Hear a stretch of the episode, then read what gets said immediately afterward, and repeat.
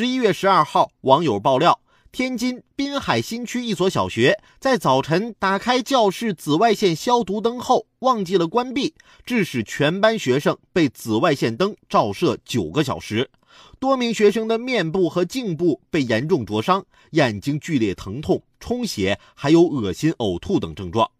十四号，据滨海新区官方消息，正调查此事，受影响的孩子已经全部送医。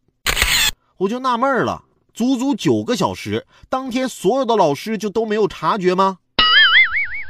毫无疑问是老师工作失误造成的事故。但既然教室里安装了这种设备，平时老师也得给学生培养安全常识啊。如果孩子们了解了这些知识，应该会有学生发现忘记关灯，汇报给老师，也许就会避免事故的发生。好了，今天的午后加点料，我们先聊到这儿。有更多新鲜事儿和段子，如果想和我分享，欢迎添加关注我的新浪微博八八九海鹏，或者在蜻蜓 FM 上搜索关注评论来了，让我们一起为你的午后加点料。明天见。